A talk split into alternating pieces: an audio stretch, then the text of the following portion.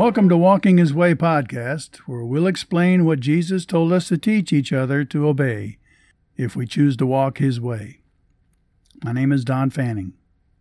Why is it so hard for children to obey their parents, or anyone else as far as that's concerned? What can parents do to teach obedience in a child? Listen for some ideas we should practice in our family.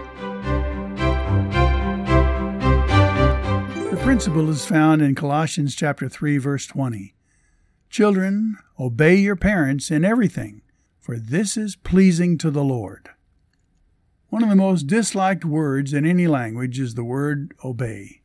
It goes against our fallen nature, which nearly always makes us do what we shouldn't do. Unfortunately, every social structure is built on obedience. In God's plan, obedience is to be learned in the family.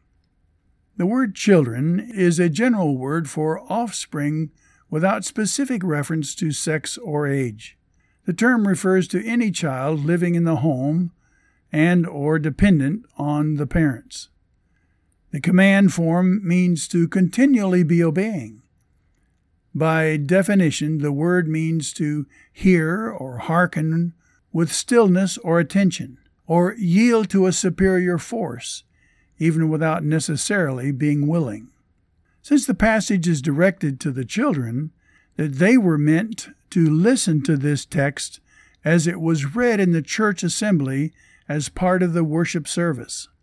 By learning obedience, honor is given to God's Word and to the parents.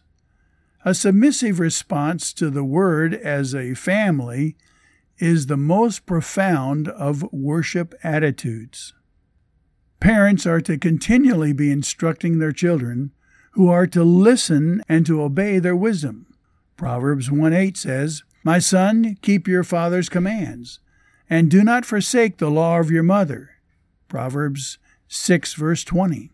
One of the characteristics of the unsaved and ungodly, especially at the end of the age, is disobedience to parents.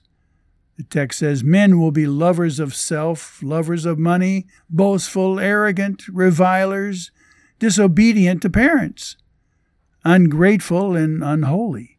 2 Timothy 3 2. I pray none of these descriptions fit our families. The general limitation set in Colossians chapter 3 verse 20 is in everything it says, unless a demand is contrary to God's commands and his word. That is the exception to the rule. The motive for learning obedience is to be well pleasing to the Lord. Practically speaking, one is seldom more obedient to the Lord than he is to his parents. How easy is it for you to yield to authority? How easy was it to yield to the authority of your parents? Pray like this Our loving Lord, as children, we need your help to make it our main focus to please you.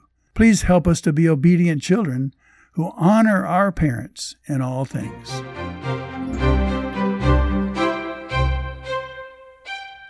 Well, thank you for listening, and let me encourage you to share this podcast with a friend. Decide together how you can practice these principles in your family and be sure to be accountable to each other for how you do it. If you would like more materials of mine, please uh, check out my website at www.donfanning.com. You can ask a question there or leave a comment, and I'll be sure to answer you. Until next time, may God bless you as together we learn to walk His way.